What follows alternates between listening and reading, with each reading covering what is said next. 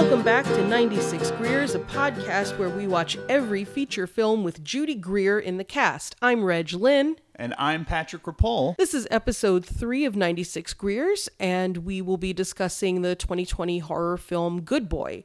Um, this is a movie that is available on Hulu. Uh, it is part of the Blumhouse Productions Into the Dark series. Um, Patrick, had you heard of this movie before we started looking into Judy Greer's filmography? Uh, no, absolutely not. I had seen a couple of the Into the Dark uh, Blumhouse series, and I the two that I saw I thought were both very bad, so I didn't look further. Do you remember the the titles that you saw? Um, oh gosh, one was stuck in an elevator. One was called They Come Knocking. They were both extremely generic and sort of just poorly directed and just it was just sort of like I could be watching anything right now and I'm, I don't know why I'm watching this. Yeah, I saw I saw one of these series. I think the title might have been Pure. It was um sort of folk horror esque kind of thing set in at a at a purity culture camp. Um yeah, it, it was it was all right. I mean, I mean, there were things about it that I liked. There were things about it that definitely fell short. Um, I we looked into this and the uh, the Into the Dark series. It's it's feature length horror films, so it's sort of an anthology series, but they have sort of a loose theme around holidays. Which they do not show in marketing or in the movies themselves or anything. or, or even the title of the series has nothing it, it has nothing to to suggest that it's holiday themed. Yes i do know that one was april fool's day themed. Uh, it's that one's just called i'm fucking with you um, but I didn't. I never watched that, and then the Mm-hmm. other two I watched. I did not connect them to holidays when I was watching them. yeah w- when i looked into this series i saw that the one that i saw that was about like um evangelical purity culture was like the father's day episode or no no no it was it wasn't even that it was the daughter's day episode Yeah, so they- some of these really writers and yeah they're their- really stretching Well, they, uh, so so here's the thing: is that when things go direct to streaming services, that doesn't necessarily mean that they were made for those streaming services. And a lot of movies that we just see, like, oh yeah, that popped up on Netflix and you've never heard of before. What that did was it played some horror movie festivals locally, places, Right. And then Netflix was the people who put in the bid that they went with. Um, but it, when they made it, they weren't thinking of Netflix. They weren't thinking of like we're producing this for Netflix. It just ends up. Yeah, I I make a habit of going to the Chicago International Film Fest, and I've definitely had it where um, I will see a film. Um, Netflix or Hulu will not at all be attached to the credits, and then it'll pop up on one of the streaming services and say a Netflix original or an Amazon Prime original or you know whatever the wh- whatever the the platform is, and it's like oh, um, I guess you made it an original way after the fact. Yes, that, that what that means is they said, "Hey, if we give you this money, can we say that we made it, or can we make people believe that we made it?" And then they go, "Well, no one else giving me money, so yes." So like that is traditionally how a lot of these independent horror films exist: is they are made um, knowing that there is a very limited DVD market. And but there is a streaming market, and they hope they get distributed through that. And then every once in a while, one gets picked up and actually gets to play in theaters, and that's very exciting for those filmmakers. or Right. whatever. Blumhouse has a fair amount of titles that does release into theaters. Yes, yes, they're they're the most prolific uh, producers of theatrical horror films. Oh. Um, so the uh, Into the Dark series is not this. The Into the Dark series is closer to the TV movie of the week uh, model, um, and it was basically a deal that Blumhouse made with Hulu, where it was like we're going to provide you these movies once a month and they have our name attached to it. And blumhouse has some kind of cultural cachet and that genre fans know what they are. And it would be a thing that keeps hulu subscribers subscribed for an additional month hypothetically. So what you're saying is it's like Columbo. yes it actually is like Colum- the way that columbo used to air was they had the mystery movie of the week and there were four different recurring characters and columbo was one of them and so it would be Oh. like every third saturday you would see a columbo but every second saturday it would be a different character i think um, in understanding this film and understanding all these films you have to understand that like the tv movie model they're also made on low budgets um, but they're they have a different feel. They don't have as much personality to them because generally they aren't passion projects. They are just things that get assigned. That it's a script that gets bought and gets assigned to that director and these actors, and we know that we can get you know this person who's recognizable in it and we're going to and it's just this sort of prepackaged thing Mm-hmm. and the time is really the big thing where it's like we're going to shoot these extremely quickly whereas a low budget, you know, amateur, uh, you know, p- for people who aren't in Hollywood, they could make a low budget movie over the course of a year where it's just like they shoot a little bit and then they go and break and then they get their more money and they shoot. And like they can they can they have more flexibility. Whereas a lot of TV movies or movies made in this model or have very rigid like get to the next thing get to the next thing no additional takes no you know like no rehearsal times. We're in and out. We have you know in two weeks uh, from you know uh, the, from the first rehearsal to the final edit you know go go go. Um, not more than two weeks but it's uh, a very quick process. Um, and i say that to say that uh, good boy is uh, a movie that is not necessarily like oh yeah it's an indie film that got sort of put on Hulu and then Blumhouse put their stamp on it. It was Blumhouse pre-sold a package of content. and they ah. said to Hulu, and Hulu's like, we're going to make a deal because you have na- brand recognition with an audience who is a valuable streaming audience, young people who like genre films and stuff mm-hmm. like that.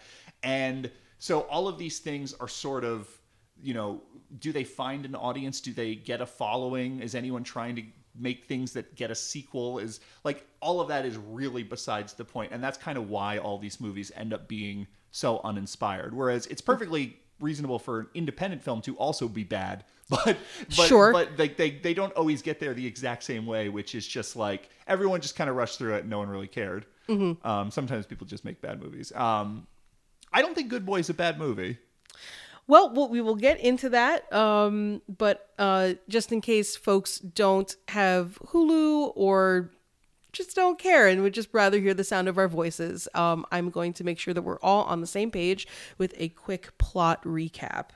Maggie is a journalist in her late 30s who is struggling to realize her dream of finding a partner and having a baby. She wants to freeze her eggs, but the local newspaper she works for goes digital, and she goes from having full time employment to a freelance gig without health insurance. When she lashes out at a coworker, her boss Don suggests that she deals with her stress by adopting an emotional support dog. Maggie adopts a scruffy little dog from the pound who she names Reuben. She gets a job at a coffee shop to supplement her shrinking income, where she reconnects with Annie, a friend from her hometown. Annie is married and works as a wellness influencer, which makes Maggie jealous. She decides to get back on the apps and goes on a date with Nick, bringing Ruben with her. Nick mysteriously winds up dead in the middle of the street with Ruben sitting next to him, covered in blood. Maggie writes an article about Nick's death, presuming it was a hit and run. Don tells her that it's the most popular story on the newspaper's website. At home, Maggie's landlady, Bea, yells at her for getting a dog. Maggie promises to crate Reuben while Bea threatens to evict her. Maggie goes to work where she meets a cute customer named Nate. Maggie returns home to find Reuben has escaped his crate and is again covered in blood. Maggie goes to Bea's apartment to drop off a payment and finds her disemboweled in the bathtub. Maggie realizes that Reuben killed Bea and cleans up the crime scene. Nate shows up at Maggie's building as he is the cop investigating the missing persons case. Maggie writes another successful article about Bea's disappearance and goes on a date with Nate. Her fertility specialist puts her on medication to make her ovulate, warning her that side effects include mood swings and feeling out of touch with reality. Maggie gets her paycheck from the newspaper, which is only $250. She goes to the office and confronts Don, who fires her.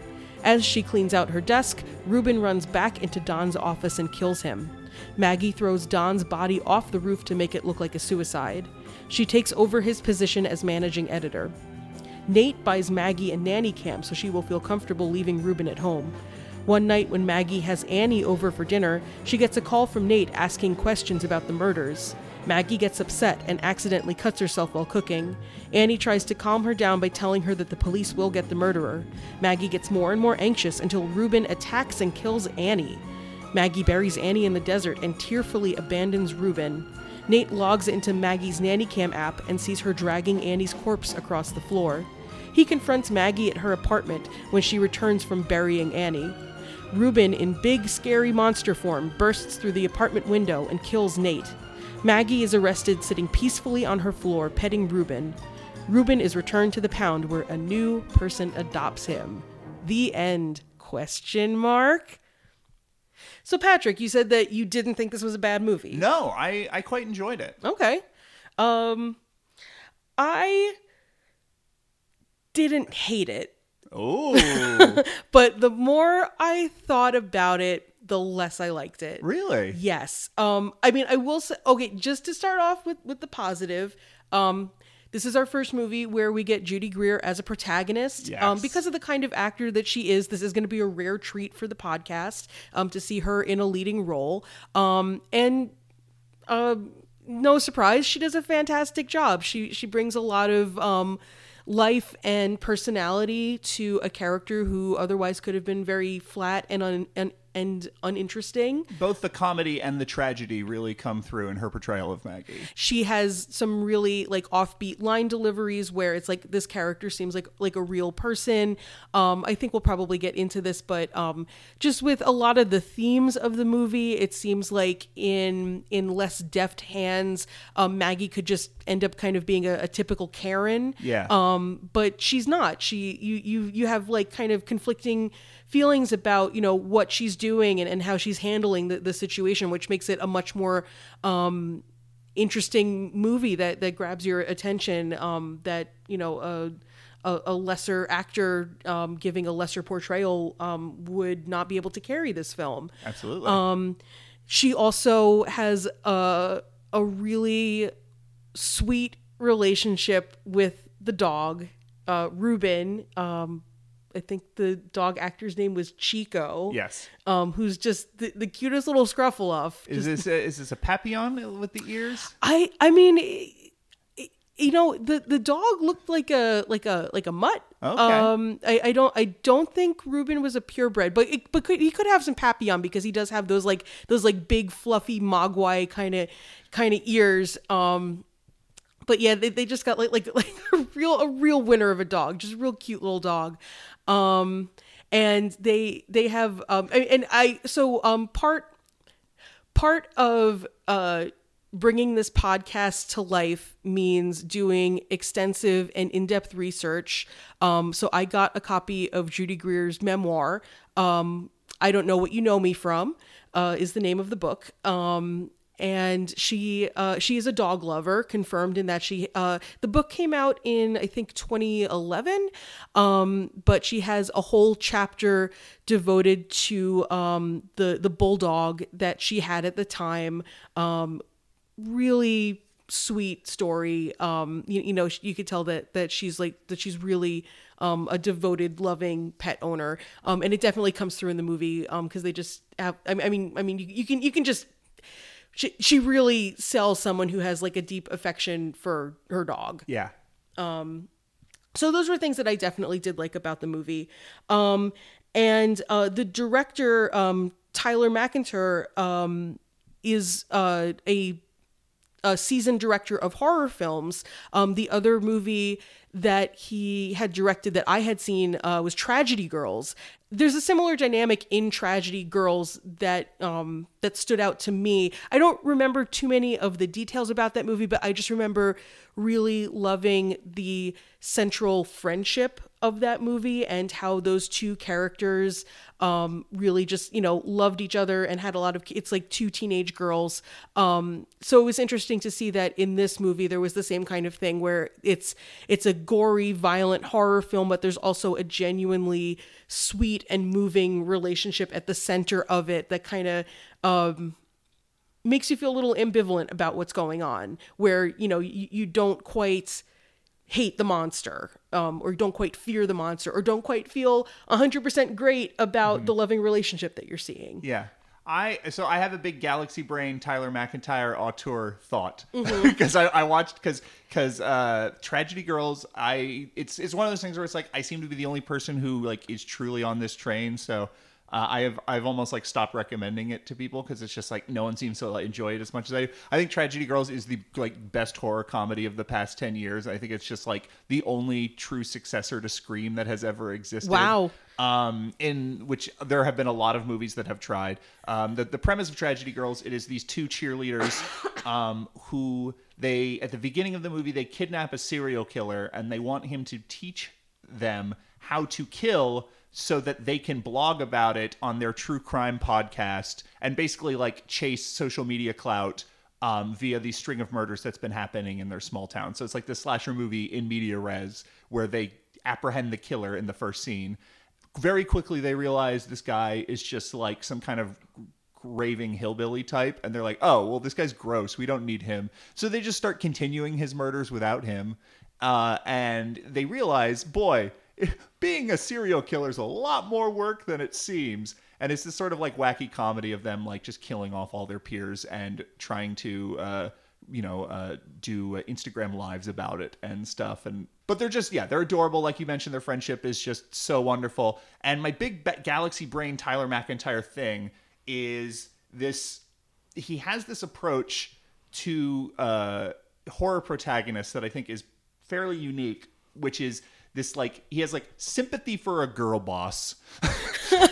Yeah, Um, yeah. There, there is so I'm I'm really interested about femininity in horror. Like we Mm. like forever horror protagonists have like always been women uh, or you know not not literally every single movie but like it's it's very common the for- final girl. uh, yeah, in you know, Final Girl is like a trope that you associate with like slasher movies, but like all horror movies, they tend to lean towards female protagonists.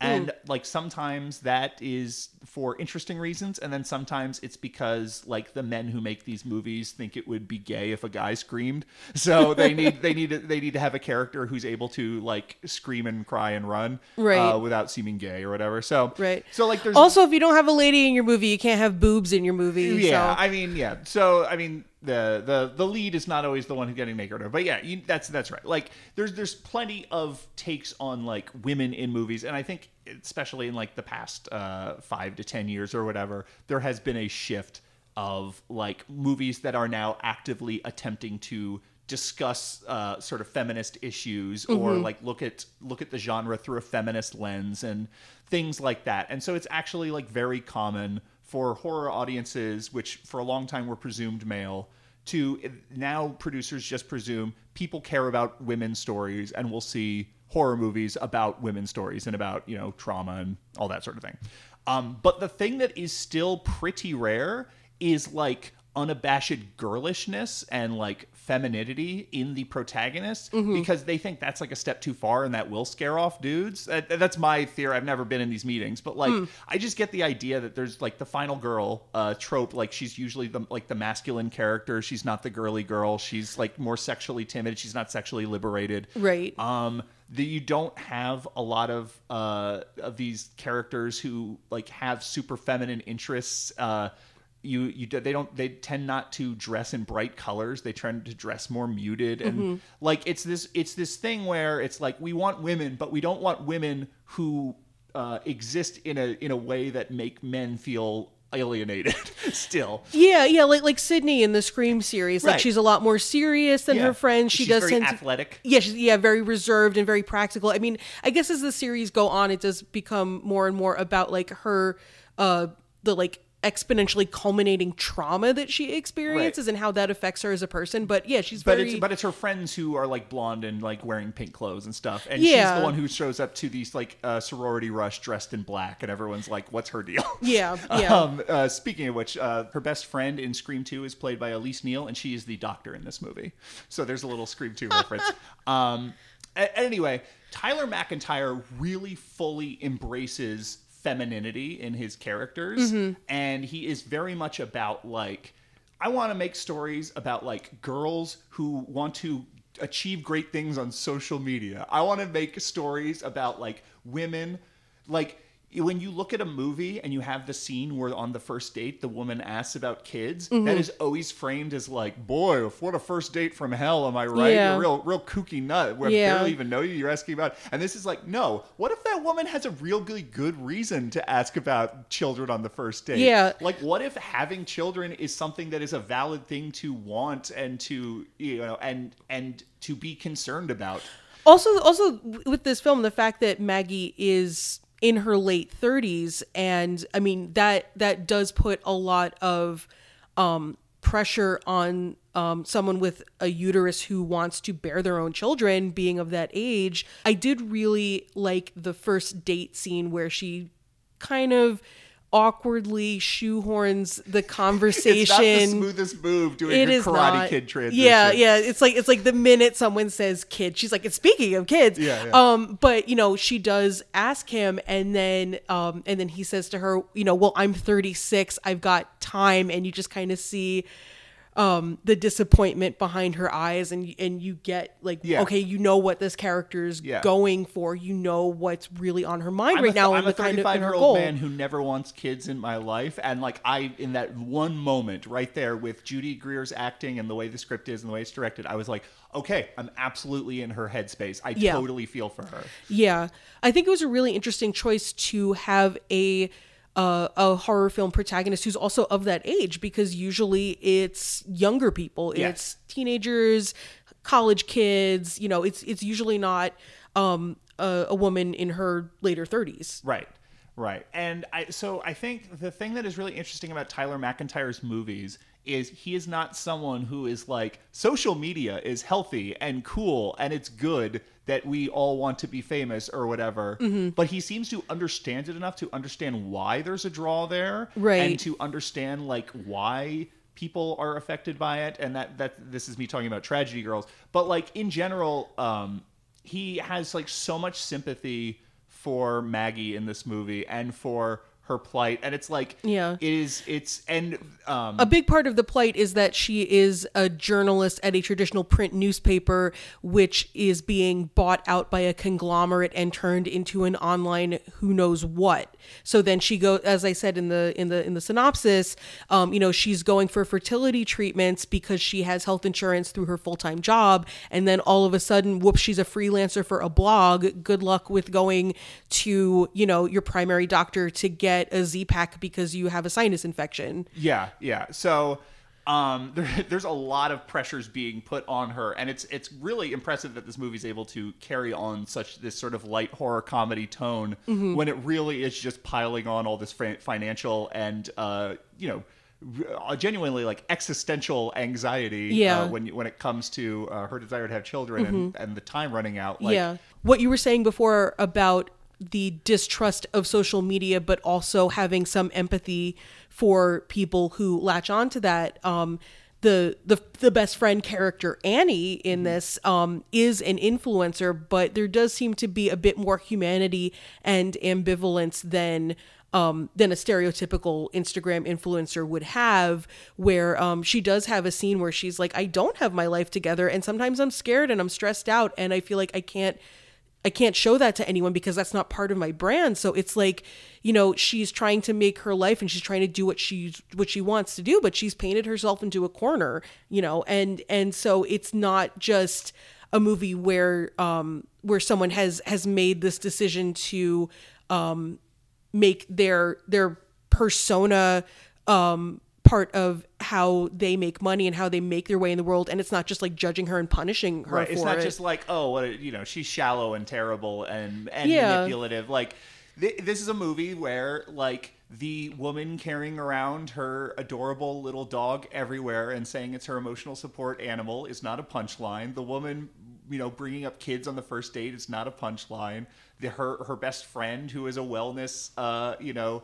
Uh, influencer is a, like a little bit silly, but like Yeah. still a real fully formed human being. Yeah, yeah, and and where where Maggie is jealous of her because she's younger, she's married, you know, she has a she has a, like a cool job, and you can see that there's jealousy, but there's also real affection between them. Right, right. Um, and so the, it's all of these these choices that um, ultimately, like the way the story is told and the way it plays out and how effective it is as a horror movie, they're not necessarily like greatly affected by these choices. It doesn't become a radically different movie than the log line, which is woman's emotional support dog kills all the people who makes her anxious. Right. Um, but it's just it's just enough there that, uh, especially supported by a performance like Judy Greer's, that every step of the way I was like I was really on board.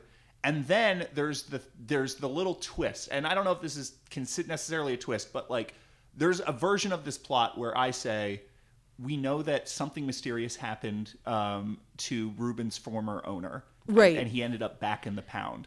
We don't know what. Right. The the the staff person at the pound has sort of a toss off line where, oh, this little guy's former owner's in prison, and that's all you get. Right. And Maggie is a journalist. So there's a version of this plot where then it becomes an investigative horror thing where she like is like doing all this research and going into this, you know, you know, in, interviewing these people and trying to figure out where Ruben came from, but instead she says, "Good boy." And then she just like embraces it, and that to me is the twist where it's like she is doing terrible things like covering up these murders and profiting from them like in there's this uh, there's a Roger Corman horror movie from the late 50s called Bucket of Blood where this uh, hapless uh, sort of dork in the hip world of beatniks Oh, keeps yeah. accidentally killing people and then putting clay on them and cu- passing them off as sculptures and everyone thinks he's a great artist and he just like ascends in the ranks of this subculture because of his accidental art Yeah. and he just goes with it and this there's a little bit of a bucket of blood thing where it's like she just happens to be where all these people are getting killed by Ruben so the stories that she writes about them are doing very well because they're well reported I guess. And they're just like vicious gory story. It's like she was the culture editor and now she has become the if it bleeds it leads reporter.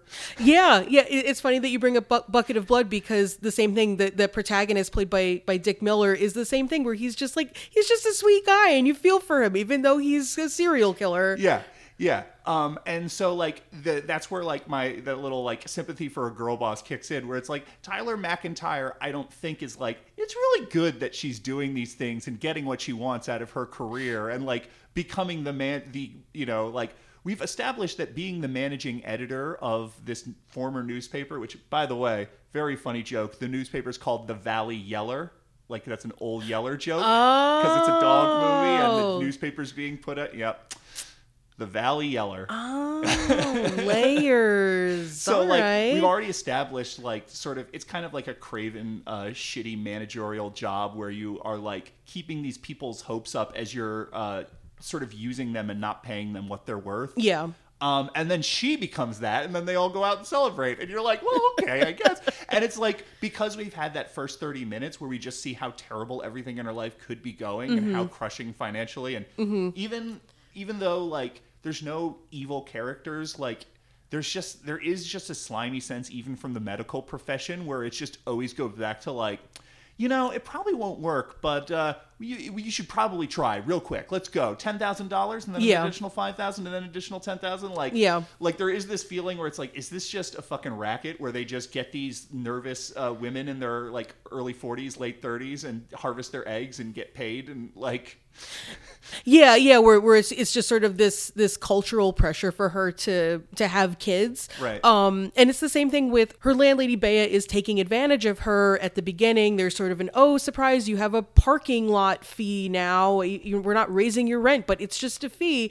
Um and then, you know, um threatening to evict her over the dog. So, you know, when when the landlady dies, of course, we're all like, "Hell yeah, let's see that that parasites intestines strewn all over her bathtub but then her her niece shows up just to you know take care of things and kind of keep things going because her her family member has disappeared uh, ends up taking the fall for Maggie and Maggie doesn't do anything about it right. And it's like it's it's because Judy Greer is very charming. It's because it has this comedic tone, and it's because we saw that first thirty minutes of like just how bad things were for her before.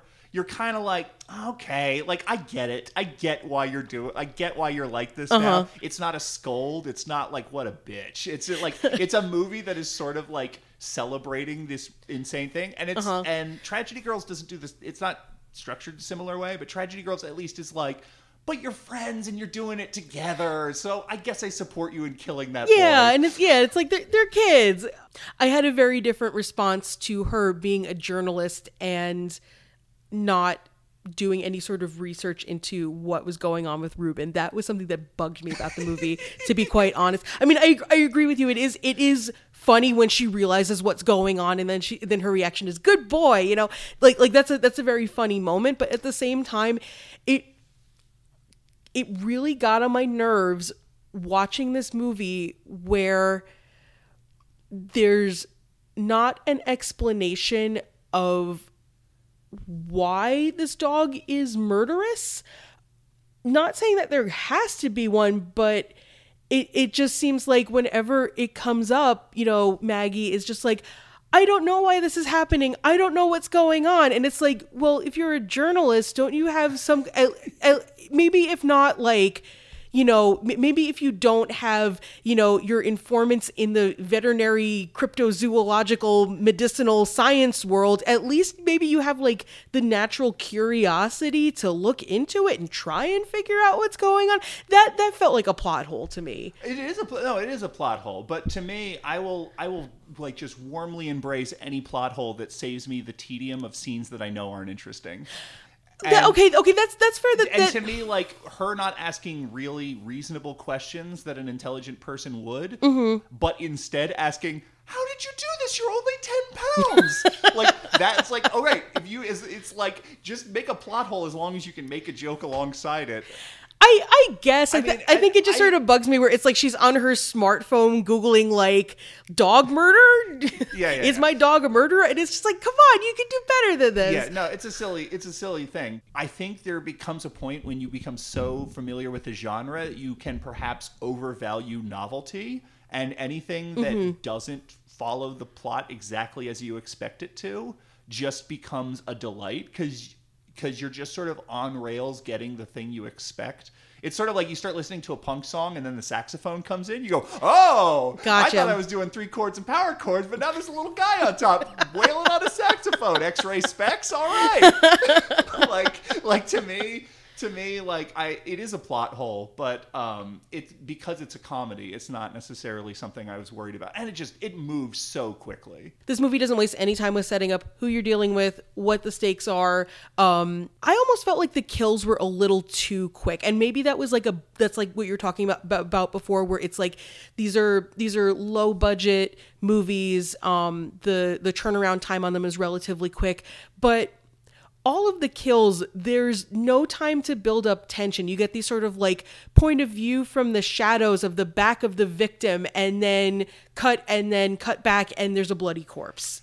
So It, I was underwhelmed by that. I absolutely was underwhelmed, and so that the next question is, oh, so is it a good horror movie? And it's like, no, No, It it's not. It is a bad horror movie. It is not scary uh, or like novel in its violence. Horror wise, the only thing that I liked about it was um, the the final kill at the end, the climactic moment where Nate gets it, and you see Ruben's monstrous form, and you see where where you you know how does a 10, 10 pound dog do that, and the reveal is an actual puppet and it's not CGI. That was very exciting to me. Yes, um, and, and and it's funny. I so I've, I watched it twice, and the second time I was watching it with sort of uh, more of an eye towards the logistics of how you make this movie on this low budget. Oh, uh-huh. And I just you know you can tell by the way certain sets are repeated and the way it's lit and stuff. I could just I just pick up on the cues. It's like all right, yeah, this is a TV movie. They made this really quickly.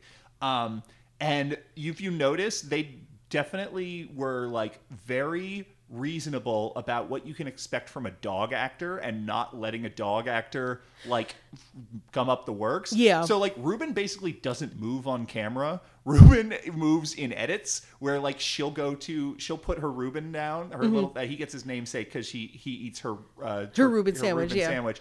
Um, she'll walk away and it's gone, and then she looks and he's like already on the counter. Yeah. There's not really any scenes where he has to walk over and hit his marks. Yeah, There's he doesn't have to jump on anyone he doesn't really. have to jump. He doesn't have to growl. He doesn't have to react. It's Yeah. uh, like a lot of the scenes where people are being attacked, they're just being pulled off screen, or he's hidden under a couch or a bed or something. her boss gets the most ridiculous kill where she just looks up at the window. It's Steve Guttenberg, by the way. Randomly, it's Steve Guttenberg. And she just looks up at the window, and you see the back of what's obviously a mannequin's head, and then just this massive blood spray Yes. and the silhouette of his form in the window. It was the funniest fucking moment in the whole film.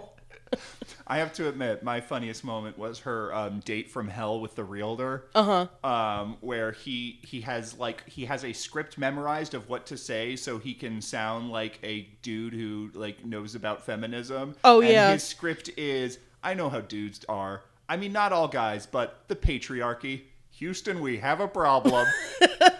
I thought that's just like such a this such a funny line. It's like such a thoughtless, just like oh man, what a, what a perfect like yeah, you just did the weakest version of the dance steps you possibly had to do to Yeah. fulfill a thing, and now you're moving on. Yeah. Yes, there's no suspense. There's not a lot of good effects. There's not a lot of novelty in the way that things happen. They don't really have a lot of good gags involving like what would a little dog do to kill a person because that's just all stuff that would cost too much money. Yeah, yeah, and and and, and they, so they sort of do like a like a have your cake and eat it too kind of thing where it's like, well, he's not a little dog; he turns into a monster. I guess we don't really know what the deal is with that. It just happens, so they don't have to be too like too detailed and too Byzantine in terms of like what the kills look like. They're they're just these like very you know um I, I think at one point um like the realtor's murder gets described as it looks like he got hit by a car and then a bear attacked him you know? So so it's very like like the kind of things that you would expect um to see in like a gory horror film.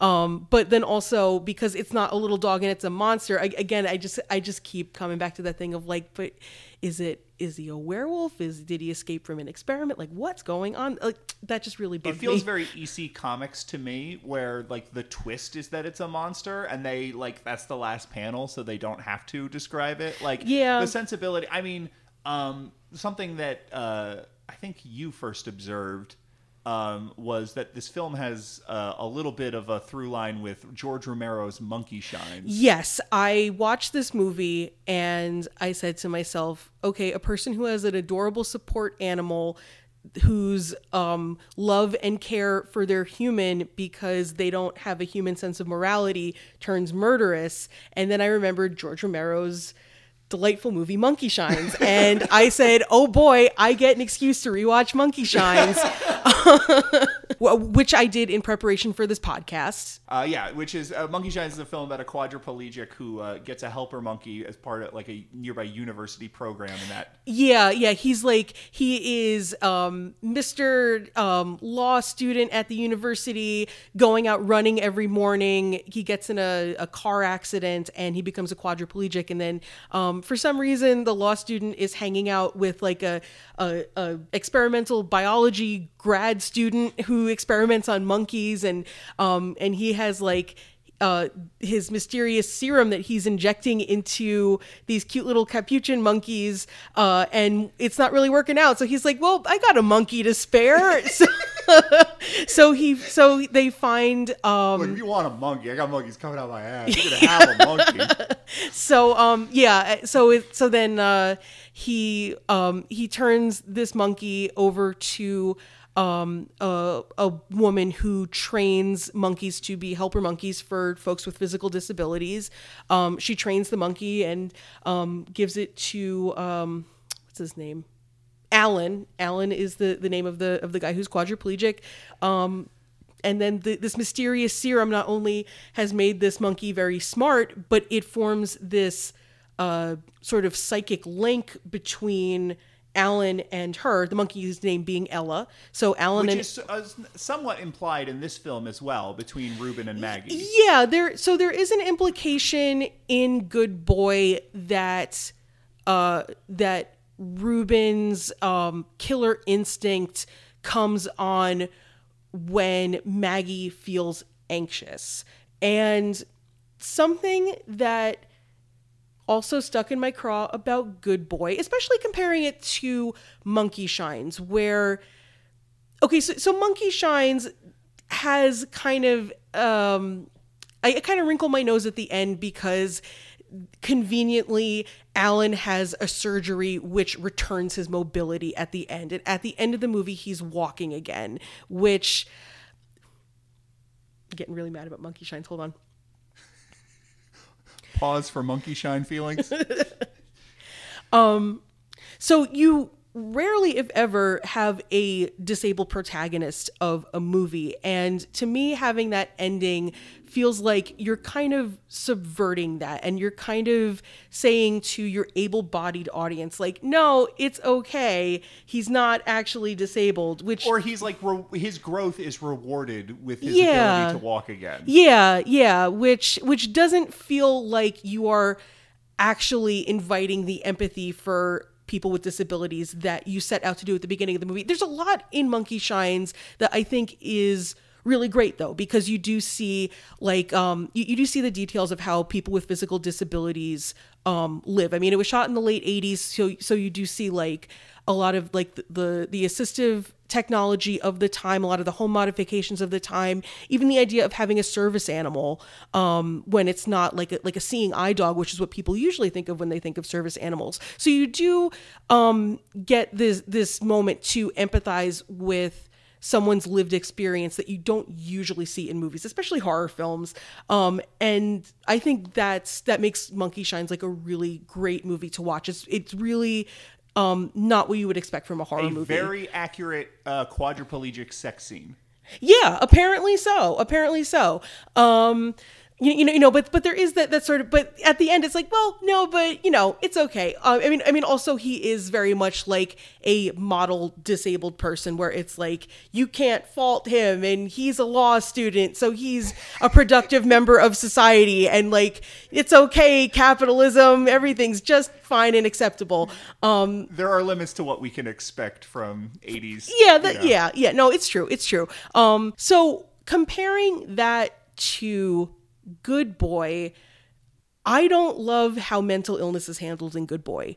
Mm-hmm. I think that the way that maggie's anxiety shows up in the story is not really anxiety.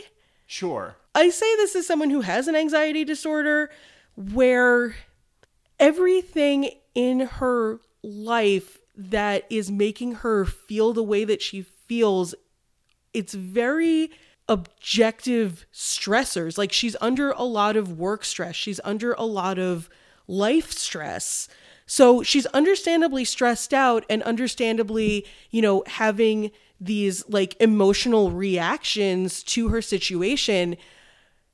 I don't think it's anxiety though. I mean, I mean, she's not, you you you know, she's not having panic attacks. She's not, she she's not having disordered reactions to the world around her or even to the things that she's thinking. It's all very reasonable. It's not even like, I, and I'm saying this with, you know, understanding that not everyone has access to um to medical assistance and you know the, the way that that um the way that the that the medical institution is set up it's not always going to understand what's going on with folks and accurately help people and accurately explain what's going on with people.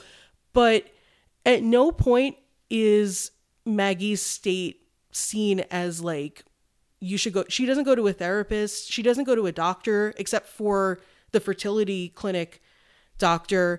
Um her boss tells her to get a dog to as an emotional support animal Or after edibles. she's They're or edibles things. yeah yeah yeah yeah that's exact yeah he has yeah he has like a tin of edibles in his office and he's like well if you're not going to go with these you should get a dog because it'll help with your anxiety and then all of a sudden it becomes oh this is my emotional support animal um so emotional support animals are different from service animals Okay. um you um folks with emotional support animals aren't protected under the ADA the same way that serve that folks with service animals are. Um but in order for an animal to actually be an emotional support animal it does have to be um, something that is prescribed by like a therapist. So there i- that is like a specific thing. So un- understandably you know people with pets get a lot of emotional benefits from the relationship with their animal with you know for caring for their animal. Um but there's no line drawn in the movie um, where you know someone might just say oh i have an emotional support animal um, and just mean oh i have i have a pet who who in our relationship um, has a lot of benefits for my emotional wellness which that's valid that's great. Um, but that it's like there's also like a specific thing that is a an emotional support animal um, which is not the situation in this movie. There's also another um, like another situation which is a service animal, which is definitely not what we're talking about in this movie. Um, and and there are um, situations in which a service animal um, can help people who have um, mental illnesses.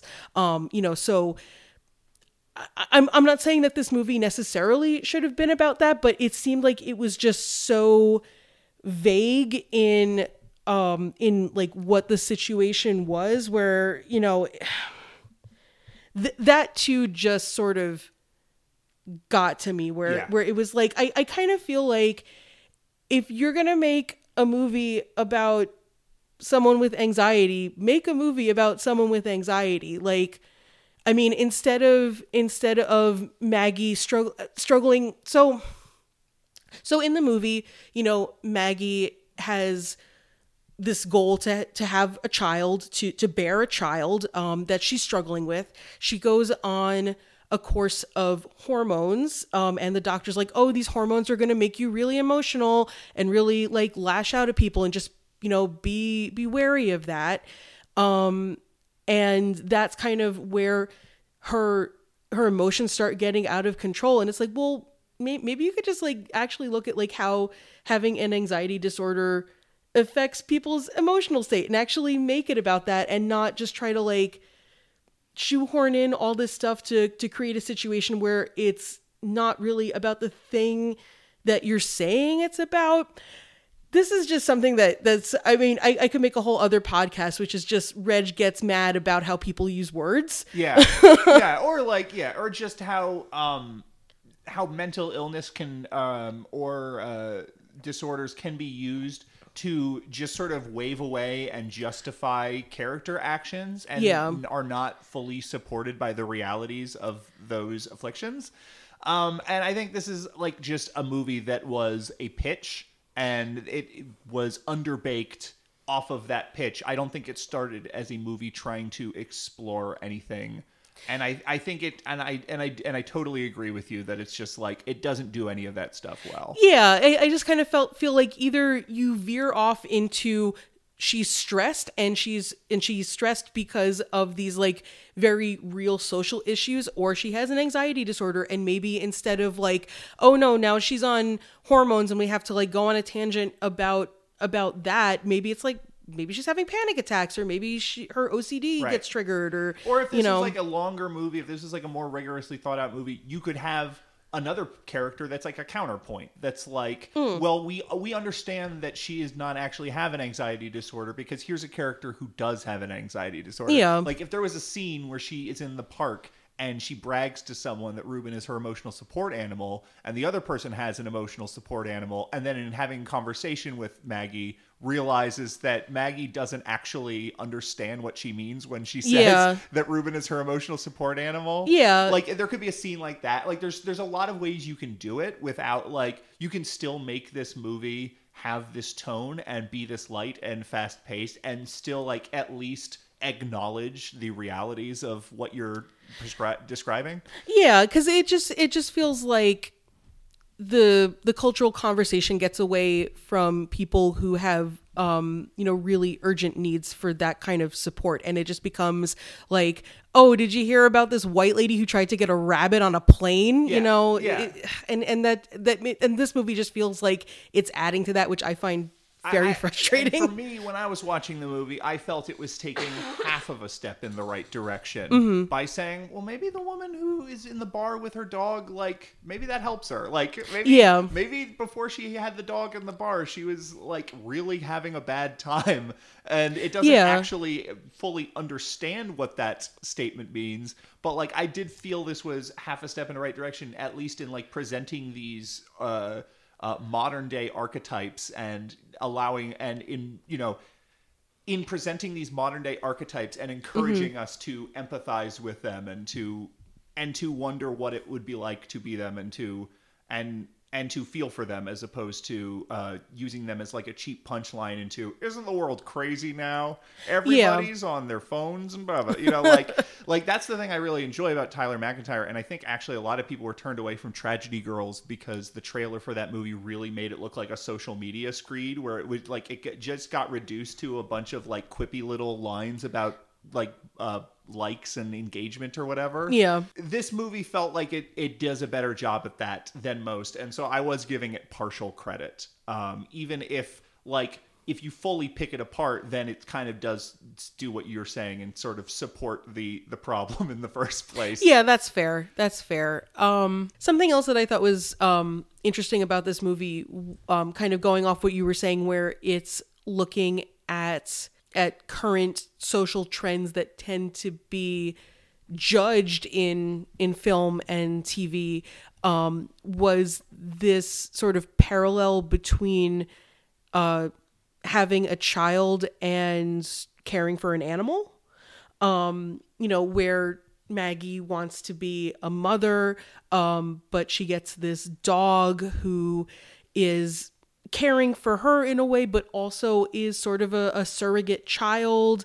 Um, and you see these like um, these uh, very common cultural tropes where uh, where those two relationships get compared. Like she has that bumper sticker on her car, "My dog is smarter than your honor student," which you don't even see until she is uh, carting someone's like body off to to dispose of it um, which is a very a very cute little detail that I enjoyed, or, or how she uh, she has little T-shirts for Ruben that if not are if if aren't actually matching hers or at least like color coordinated with what she's wearing. Um but she's not the only character in the movie who who's like that. Like in the first scene um you know she's at a bar waiting for her blind date and she sees a couple who have their dog in a baby stroller. Mm-hmm. um and then also there's that um sort of Maggie's internal world scene at the end where she's breastfeeding Ruben. Ruben has become her child. Yeah, yeah. So so at the end those two things kind of um, get merged in her mind. But um that yeah, but that seemed kind of interesting to me too, where it, it was um the movie was aware of that parallel and, and how um how those things often like especially for like for pet owners treating their pets as children you thankfully don't see much of the reverse. Um oh my god that would be like a whole other horror movie. Um where um the movie is looking at that cultural tendency but doesn't seem to be too judgmental of it. Well no and in, and in fact uh, does the reverse where there are multiple scenes in this movie where um, it, it, there's the start where she encounters the couple with the Shih Tzu and the stroller. Yeah. And Maggie has the reaction that a typical movie character would have, and that you and the audience probably have, which is if probably you as a person, like in your life, if you were at a bar and you saw someone with a Shih Tzu and a stroller, you'd be like, all right, don't know what's going on there. That's a whole thing. like, yeah, God can only imagine what's going on in their head. And then, of course, she becomes not literally, but she becomes the dog and the stroller lady. Mm-hmm. Um, and like, there are multiple scenes where uh, she's like praising Ruben for for pooping uh, on the grass, mm-hmm. where it's just someone jogs by and looks at her weird, and she yeah. sort of is like a little awkward about uh, having you know been witness doing that. And then later on, when she runs into Annie at the coffee shop, mm-hmm. like when they're catch- chatting and catching up, there's like people behind Annie in line who are like tapping their feet and like looking at their watch and being like.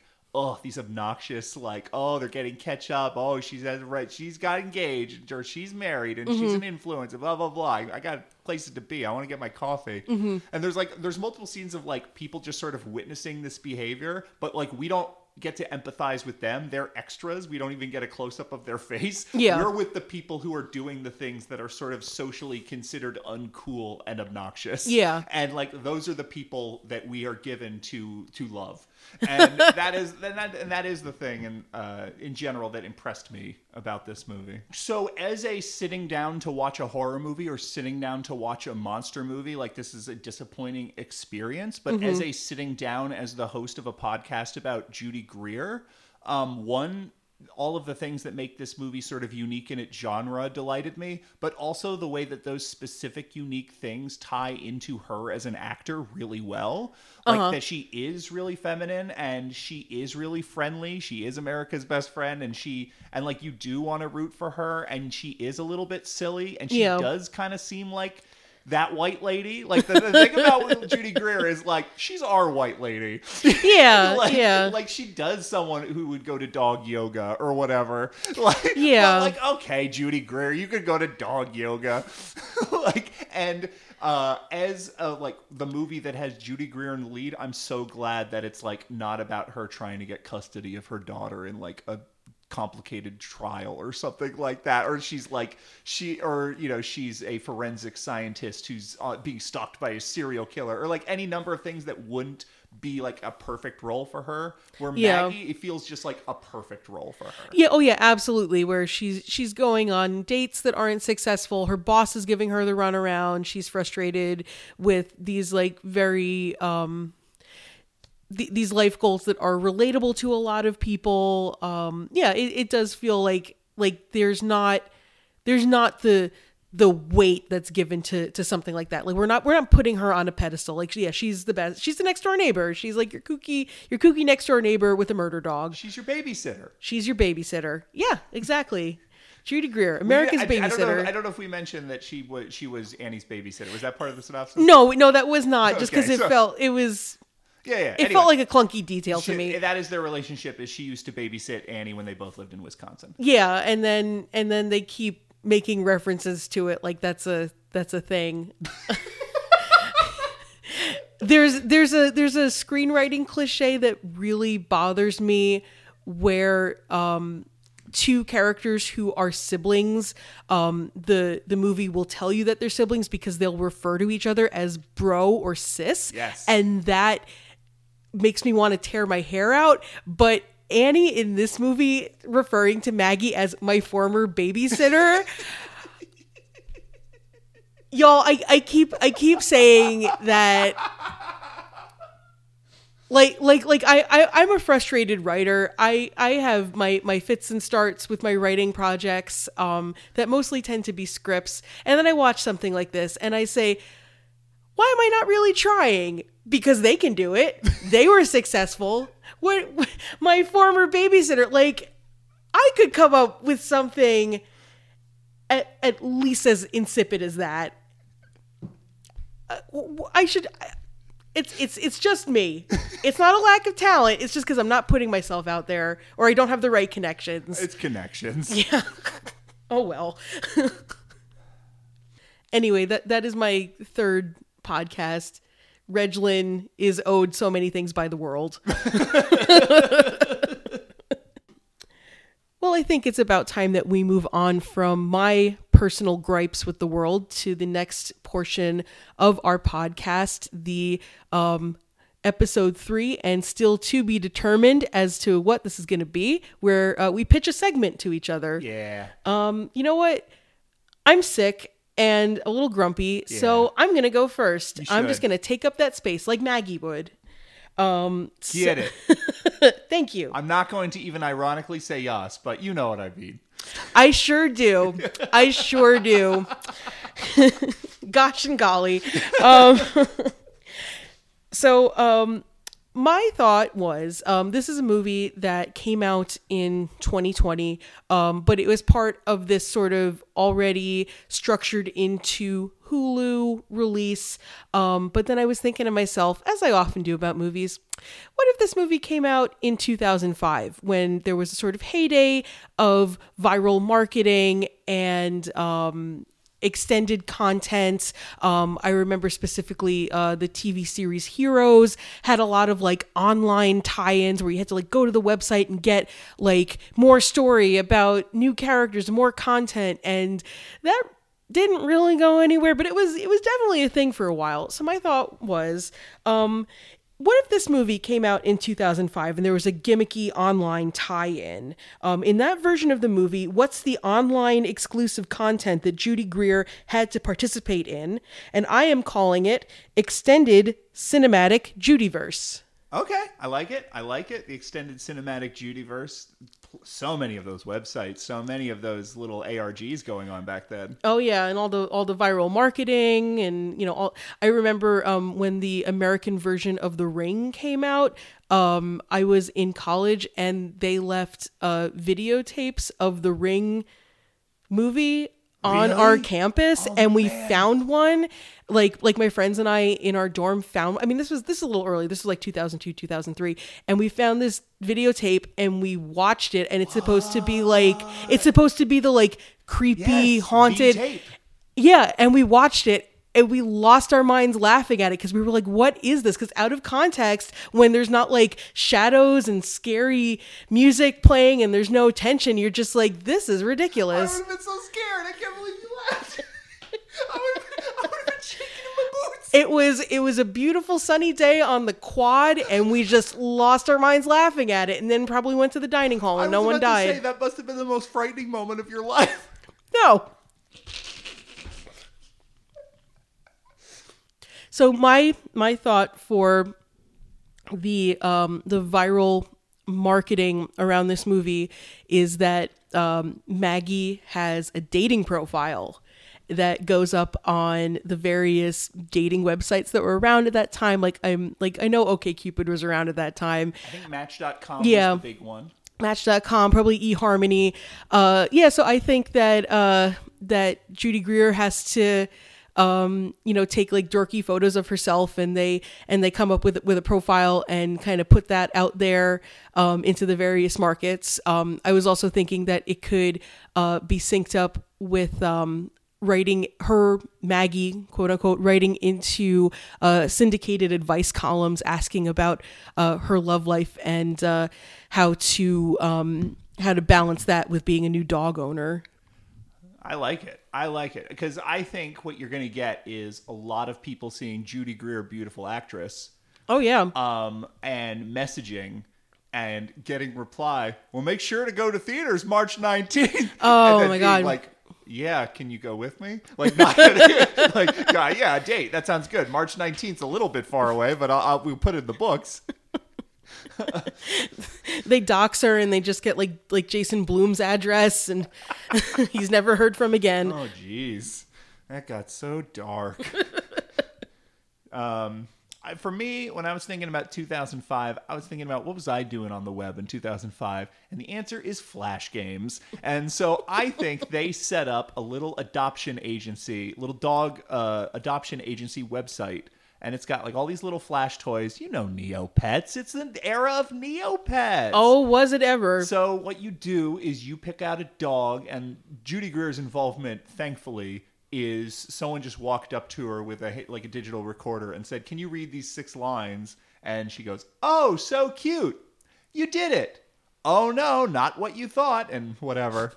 and basically, you pick a dog, you learn about it, um, you do little, Neopets games with it, and inevitably it turns into a horrible monster that it, breaking the fourth wall destroys the very URL of the website, and then what's left is just like everything is torn up, and it says "Go see Good Boy" in theaters March thirteenth.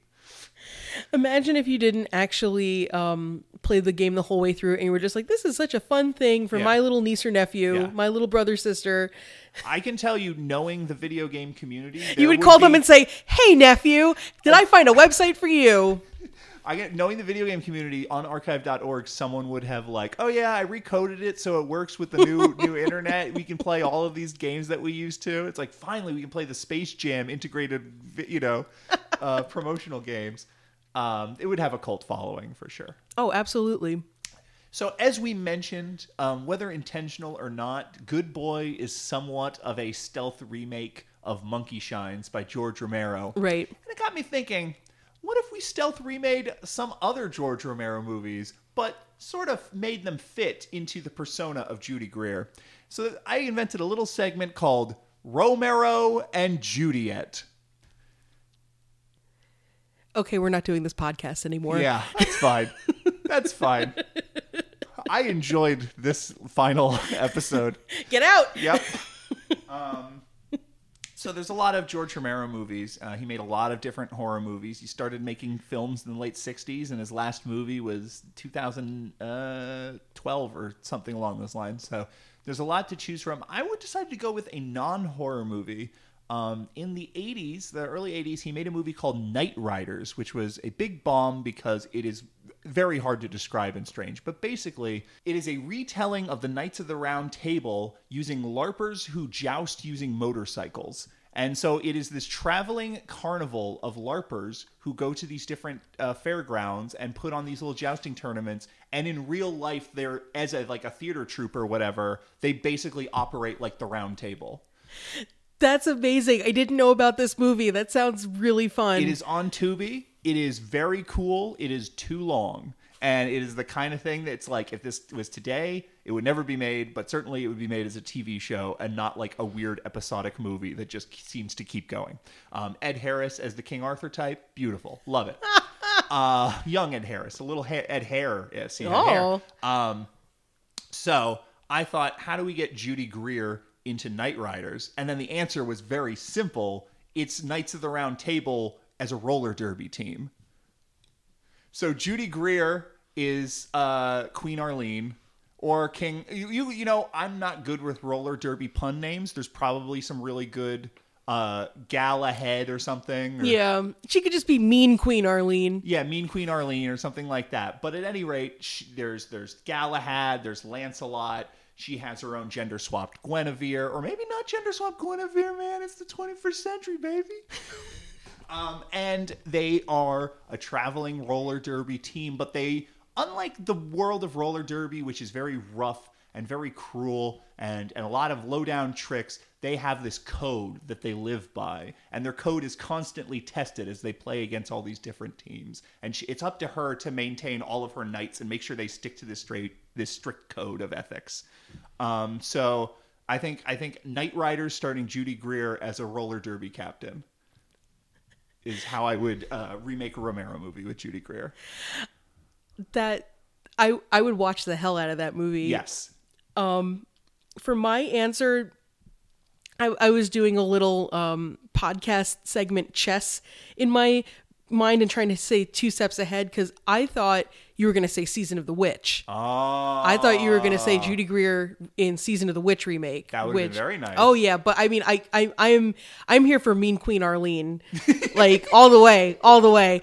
Um, like, like yeah, permanent slot in my Letterboxd top four. um, my thought was a uh, a remake of Dawn of the Dead. Okay. Um, so in in you know Dawn of the Dead, um, I always get them confused, but I did my research to make sure I had the right of the Dead movie There's many dead movies. because I always fuck it up 100% of the time. But Dawn of the Dead is the one where it's um, survivors who hole up in a mall, in a suburban mall, um, and are keeping the zombies at bay. And it's um, sort of this this satire on 80s consumerism and, and how, you know, um, you know, going to the mall kind of zombifies you and, and kind of deadens you with all of this mindless consumerism.